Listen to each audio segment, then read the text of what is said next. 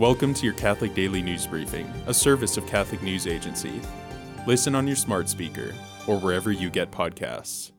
Sister André Randon, a French nun and the oldest person in the world, died on Tuesday at the age of 118.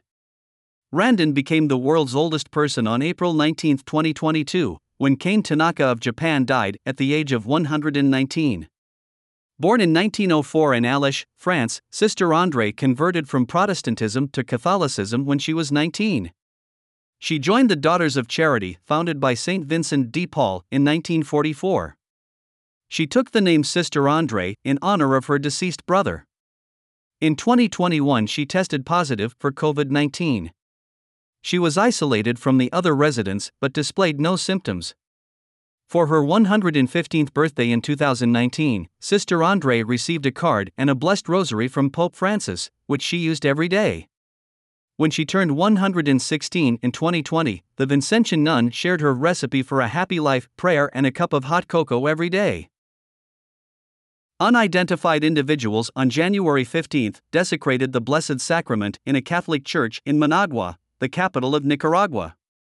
Our Lady of the Abandoned Parish in the San Rafael del Sur area reported the desecration on its Facebook page January 17. The parish encouraged all the local faithful to turn to prayer and announced an act of reparation for the desecration. At the end of his Wednesday audience, Pope Francis asked for people to join him in praying for persecuted Christians around the world. The Pope said on January 18 that he was praying for Father Isaac Achi, a Catholic priest who died after bandits set fire to his parish rectory in northern Nigeria.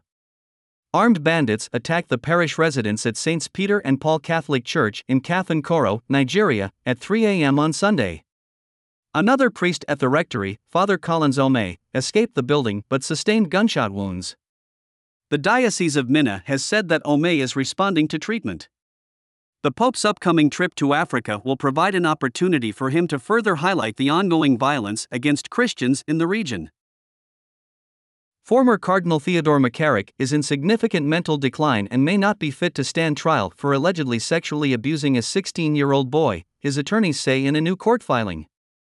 The legal team for the 92 year old ex prelate said it plans to file a motion to dismiss the case, citing a neurological exam the results show McCarrick to be suffering from significant neuropsychological deficits that appear to have started relatively recently, to be worsening rapidly, and to impair both Mr. McCarrick's cognition and his memory, according to the court document filed January 13 in Dedham District Court in Massachusetts. A final report is expected within 30 days. Today, the church celebrates St. Charles of Sezze, a 17th century Franciscan lay brother known for his holiness, simplicity, and charity. Thanks for joining us. For more, visit CatholicNewsAgency.com.